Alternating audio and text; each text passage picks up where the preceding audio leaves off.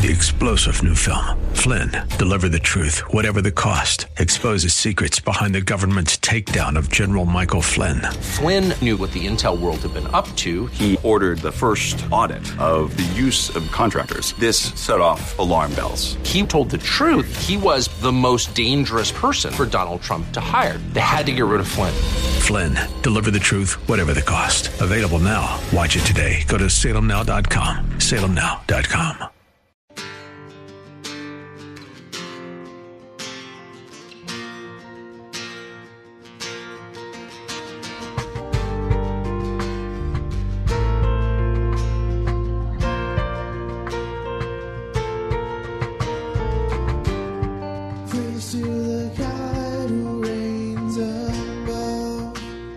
Hello, and welcome to In the Word, a ministry of Calvary Chapel of Orlando. We hope that God speaks to you today as we continue our study, verse by verse, chapter by chapter, through the Bible with Senior Pastor Will Ramirez. Today, as we continue with our study in the book of Judges, Israel again follows after other gods and comes under the harsh oppression of the Midianites. Then, when things are really bad, they finally cry out to the Lord again. We'll pick it up in Judges chapter 6 verse 1. The title of the message is God knows what he's doing. All right, Judges chapter 6. Judges chapter 6. You ever have like scriptures that the Lord kind of uses to get your attention? Like specific one, like Peter. Peter wasn't scripture, but it was the number three. And anytime something happens three times, Peter's like, okay, Lord, what am I not getting here?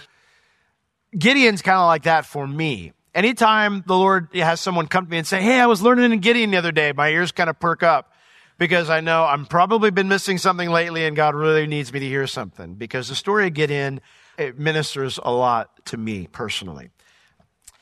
In chapter six here, we now enter the fourth cycle in the book of Judges. And while most of the accounts of these cycles, they have given us a small look into the lives of the judges who rescued Israel during them. This next account is going to give us an intimate look into the next judge, Gideon. And uh, Gideon is an unlikely judge. He's similar to Moses in a sense where if you grab Moses before he leaves Egypt, he looks like the perfect person to lead Israel free, right? But then when you find him in the desert 40 years later, he's the most unlikely person in the world. Himself even feeling that way. You know, that why would I, why would you pick me? And, uh, and so, you know, Gideon is an unlikely judge, but it's not because of how he performs as a judge, uh, but rather it's because, similar to Moses in that 40 years later time of his life, it's because Gideon is unwilling to believe God knows what he's doing.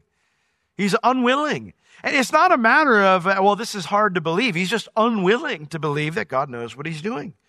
You, you ever struggled with that? Anybody here?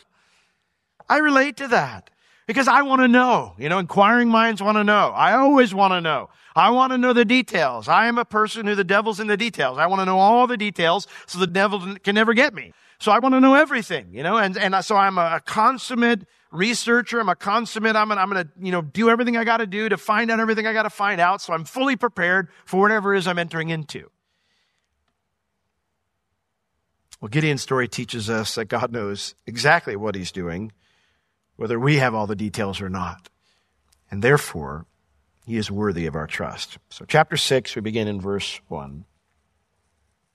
And the children of Israel did evil in the sight of the Lord, and the Lord delivered them into the hand of Midian seven years. And the hand of Midian prevailed against Israel. And because the Midianites, of the Midianites, the children of Israel made them the dens which are in the mountains and caves and strongholds. So it was when Israel had sown that the Midianites came up and the Amalekites and the children of the east, even they came up against them. And they encamped against them and destroyed the increase of the earth till you come unto Gaza and left no sustenance for Israel, neither sheep nor ox nor donkey. For they came up with their cattle and their tents, and they came as grasshoppers for multitude. For both they and their camels were without number. And they entered into the land to destroy it. So we enter now into this fourth cycle, and it mentions, like it does every time, and the children of Israel did evil in the sight of the Lord. Now, verse 10 tells us that their evil they did was they went back into idolatry. And you kind of think to yourself, you go, again? Yes, again. And you know what's crazy is that 40 years of blessing under Deborah and Barak quickly changed to God's discipline once Deborah and Barak were gone. Remember, the whole theme of the book of Judges is why we need the King of Kings, right? Because every man does that which is right in his own eyes. This is why we need the King of Kings. Because even though God raises up good people like Deborah and Barak, good people, even though they are a blessing, they have failings and they don't hold our hearts forever, no matter how good they may be. Only Jesus can keep me close to the Father because he never fails and he never goes away. He's a high priest forever. Doesn't need to be replaced. And that's why he's the King of Kings and the Lord of Lords. Now, as in the past, when Israel sinned, God has to discipline them, and he does. It says, And the Lord delivered them into the hand of Midian for seven years. Now, the last judgment that Israel experienced was from the Canaanites inside Israel's borders. These Midianites, they are from outside Israel's borders. So it's like we're alternating where the judgment comes from. Outside, inside, outside, inside. Now we're back to outside again. Now Israel had problems with the Midianites before they entered the promised land. If you remember, Moses defeated the Midianites after the whole fiasco with Balaam the seer. He defeated the Midianites and the Moabites. So there's not a lot of love between these two groups of people, between Israel and Midian. And so they come up and the Lord delivered them into the hands of Midian for seven years. Now, that's a much shorter time of oppression than God's other judgments in the book of Judges. But this one, while it was shorter, was far more severe. I don't think they could have lasted much longer. For it says in verse 2 that the hand of Midian prevailed against Israel. The word there to prevail, it means to conquer. This wasn't just an issue where they bested Israel on the field of battle and they, they held that made them their slaves or they controlled the economy. This was a situation where they absolutely whooped Israel to the point where they were now a conquered people. Now, what's interesting is we have no details of the battle except that Israel was so soundly defeated that they could offer no further resistance. And the thing is, the Midianites, they were not content to rule from the other side of the river like the Moabites had been under Ehud. They plundered Israel and drove them from their homes. For it says, because the Midianites, the children of Israel made them the dens, made, had to find shelter in the mountains and in caves or in strongholds. In the hill country, where the camels wouldn't help out the Midianites, in the caves, or in strongholds, which means mountain fortresses. In other words, every village was emptied. Any exposed city was emptied. The only safe place was behind a wall or in a remote location in the hill country. That was it. Now, you might be tempted to think, that doesn't sound so bad. I like big walls and quiet mountains. That's great, but how do you plan to eat? How do you plan to survive? You can't bring your animals with you into those shelters, nor can you plant crops in the mountains. If you go to Israel with us, you're going to see a lot of brown mountains in this region where we go, and it's desert. Life was hard, and any attempt to scrape out a way to live was terrifying. Because look at verse 3. And so it was that when Israel had sown, that the Midianites came up. So anytime they tried to plant food in the more fertile areas down in the valleys, it says that the Midianites came up, but it wasn't just them. The Amalekites came too, and the children of the east, even they came up against them. So the Midianites weren't alone in these attacks. The Amalekites are back again. They were a problem before. And this time the Bedouin Ishmaelites join in too. Now it's interesting because the Midianites are descendants of Abraham through Keturah. The Amalekites are descendants of Esau. And the children of the east are descendants of Abraham through Ishmael. This is a whole heap of family hatred coming at Israel here, all right? There's a whole lot of centuries of bitterness at not being the chosen family. And so with the chosen nation down, they intend to keep them down. Verse four. And they encamped against them. They didn't just make forays in, they set up camp in the, in their homes. And they destroyed everything they planted, the increase of the earth. And it says, until you come to Gaza and they left no sustenance for Israel. No planted crops, no, not even sheep, nor ox, nor donkey. Why? They didn't need them, for they came up with their own cattle and their tents. And they came up as grasshoppers for multitude before both they and their camels were without number. For they entered into the land, not just to conquer it, but to destroy it. Now, the Midianites, they had their lands to the south and east of Moab and Ammon, it's far away from Israel. And, but the Moabites and the Ammonites had been weakened by Israel under Judge Ehud. And so this paved the way for them to drive straight through into Israel. The other two groups are, they don't have a homeland. They're nomadic. The Amalekites never had a place where they settled down. They were always on the move. The Ishmaelites are the same way. They were nomadic, always on the move. So they were used to settling down at different spots.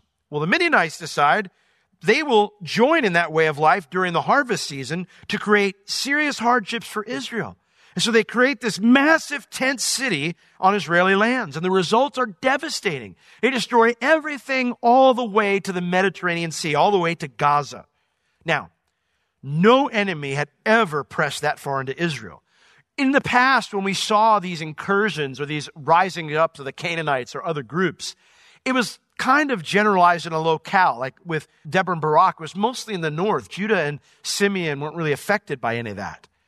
But this is the first attack, the first judgment that God allows that affects the entire nation. And it says that's because their goal was to destroy the land. Not just conquer, not even just to enslave, but to wipe out Israel. Now, is it any wonder that verse 6 says, and Israel was greatly impoverished because of the Midianites?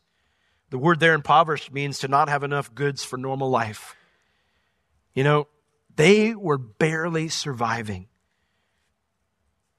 Now, it might be tempting to think, well, God, that's a bit harsh, a bit too harsh. I mean, surely you don't want your people wiped out. It's not too harsh. And here's why. Let me tell you a story. My oldest son who's here, and I can pick on him since he's here. He had a period where grades were not exactly up to our expectations. And uh, this is when he was much younger. And, uh, and so we kept having these kind of smaller disciplines and stuff. And finally, I told him, I said, if these grades come back again this way, I said, you're going to lose these privileges for the entire summer break. And I remember even Bev kind of looked at me and she's like, you can't say it, not mean it. I meant every word of it. And, you know, with all of my kids, there's been times when I've said things like that where, you know, it, I, if I said it, I had to follow through with it. By the way, parenting tip if you ever threaten and don't follow through, you, you will fail. You, it'd be better not to threaten than to threaten and not, not follow up with it, okay? You know, so it's important if you're going to say this is the consequence that you that's the consequence. One of the one of the things we do when we do parent parent counseling for, for folks is explain to them and I say, I'm not here to tell you what your boundaries need to be. But y'all need to figure out what they're going to be, and then together you need to stick to it no matter what. Because what kids need more than anything is to understand where the boundaries are. They need to understand where they are. Because it's in understanding where they are that they feel safe. They feel loved. So again, I'm not going to tell you what your boundaries need to be, but whatever they are, you need to stick to them. And if you say this is what the consequence is going to be, you need to follow through with it. Now, God warned them exactly what he was going to do if they persisted in their idolatry. In Deuteronomy chapter 28, we see two very interesting things. 28 verse 31, it says this. It says, your ox shall be slain before your eyes, and you shall not eat thereof. Your donkey shall be violently taken away from you before your face, and shall not be restored to you. Your sheep shall be given unto your enemies, and you shall have none to rescue them. Deuteronomy 28 verse 38 says this, You shall carry much seed out into the field, and you shall gather but little in. So, these are things that God said, if you persist in your disobedience. If you persist in this, this is what I'm going to do. So it is not too harsh. It is not too harsh. God was keeping his word. Now, we usually don't put those promises up there, right? You know, we say, all the promises of God are yes and amen in Christ Jesus, right? Amen. Praise the Lord. You know, we don't usually put up there that if you sow to the wind, you'll reap the whirlwind. Like I don't usually have that, like on my, you know, like the bathroom wind, you know, you know, you get out of the shower and you're like, oh, he shall finish what he started in me. Amen. You know, We don't usually look up there and go, if you sow to the whirlwind, you'll reap it today, Will. But it's a promise. And God was keeping his word. Now, the goal of that is that God's fulfilled promise of judgment would remind them of his promise to forgive and restore if they repent. It was to be a trigger. Jesus, like when he said, My God, my God, why hast thou forsaken me from the cross? Why did he do that?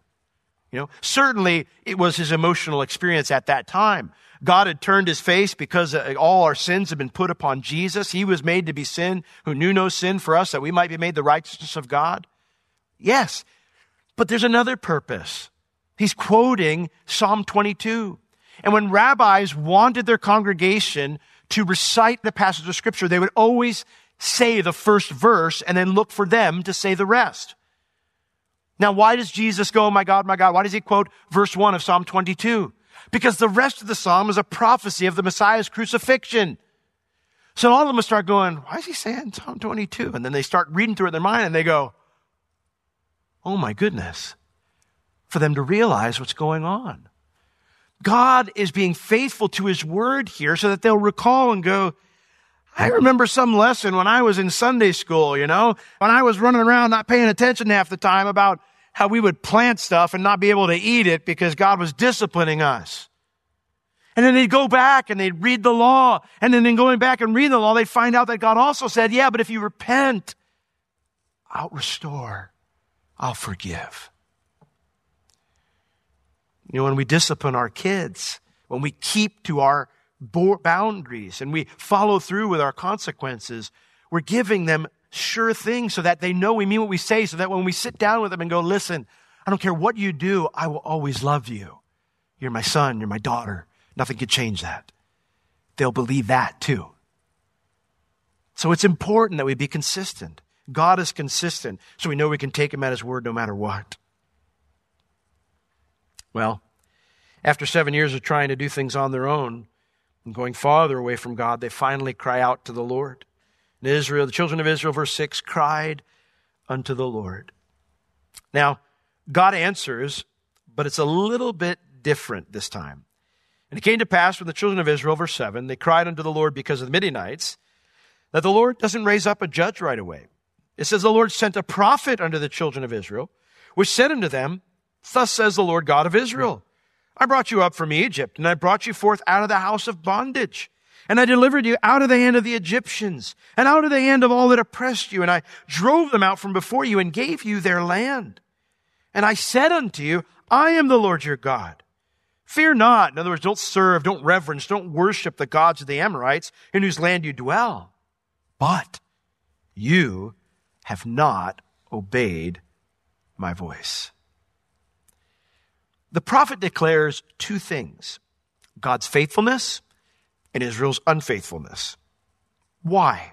Why is it necessary for him to do that? Why doesn't God just raise up Gideon first? Because crying out to God for help is one thing, repentance is a different thing. It is possible that the Lord sent prophets at other times, and just not listed here.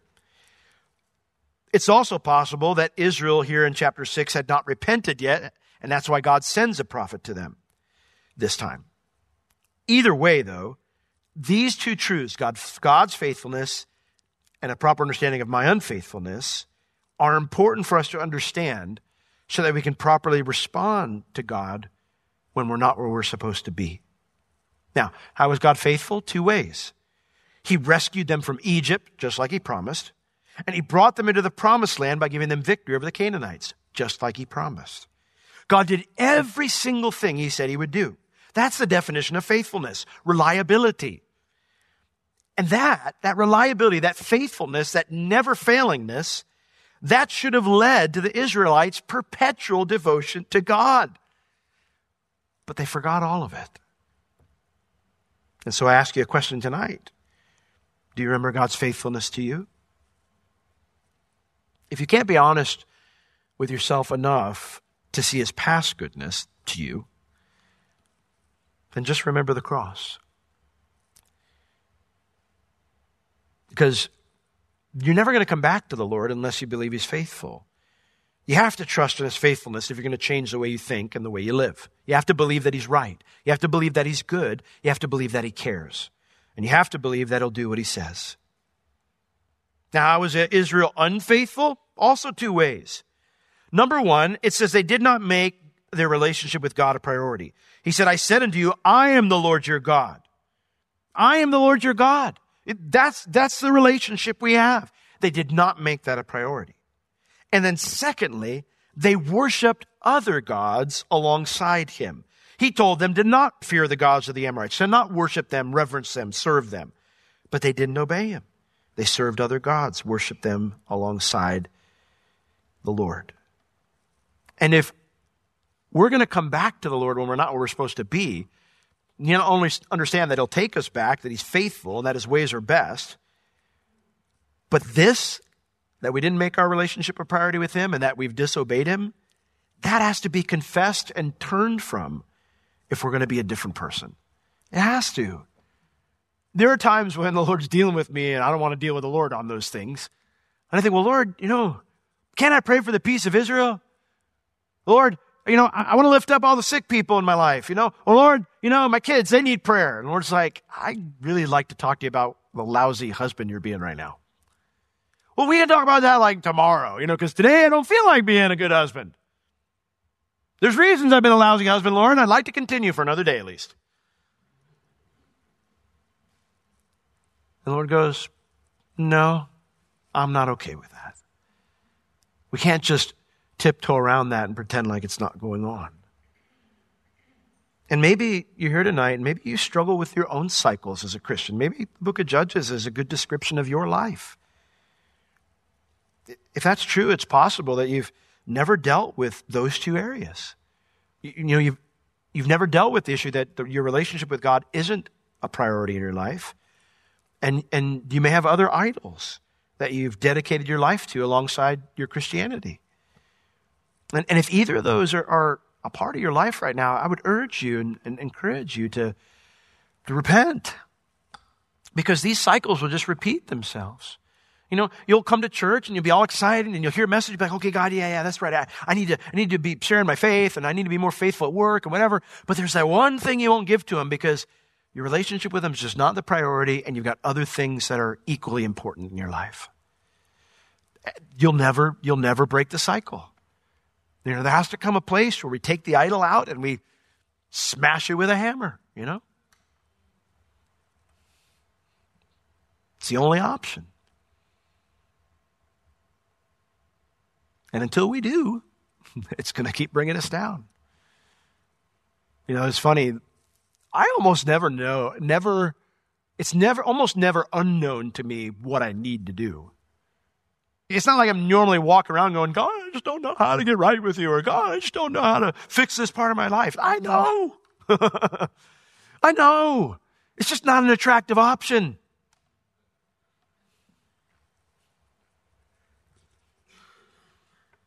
I remember when I was in Israel a couple years ago, and I was up on Mount Carmel and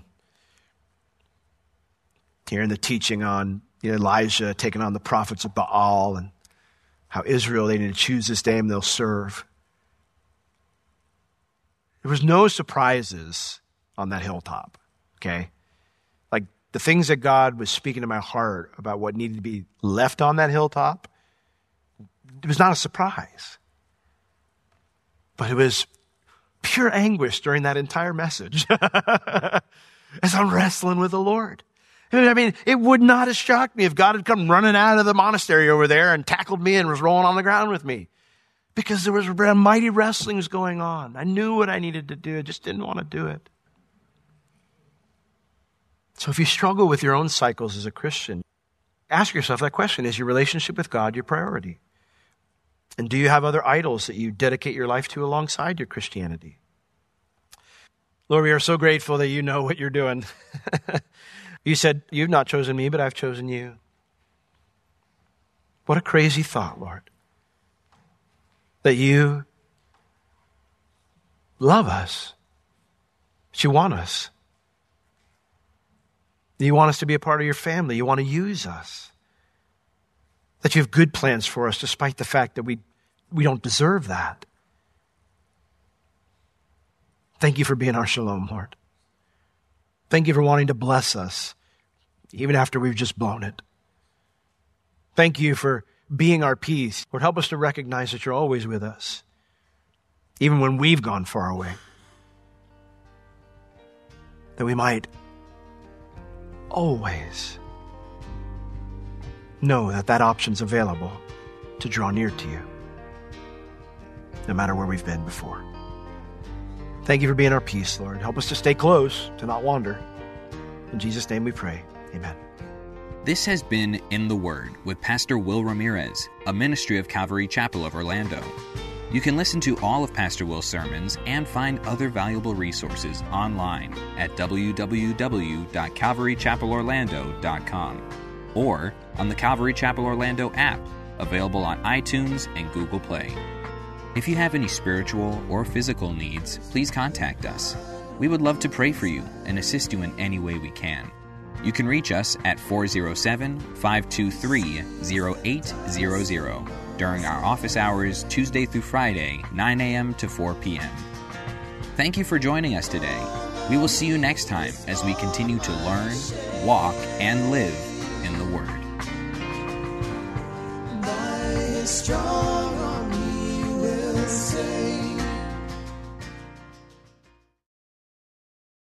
Three star general Michael J. Flynn, head of the Pentagon Intelligence Agency, knew all the government's dirty secrets. He was one of the most respected generals in the military. Flynn knew what the intel world had been up to. He understood its funding. He ordered the first audit of the use of contractors. This set off alarm bells.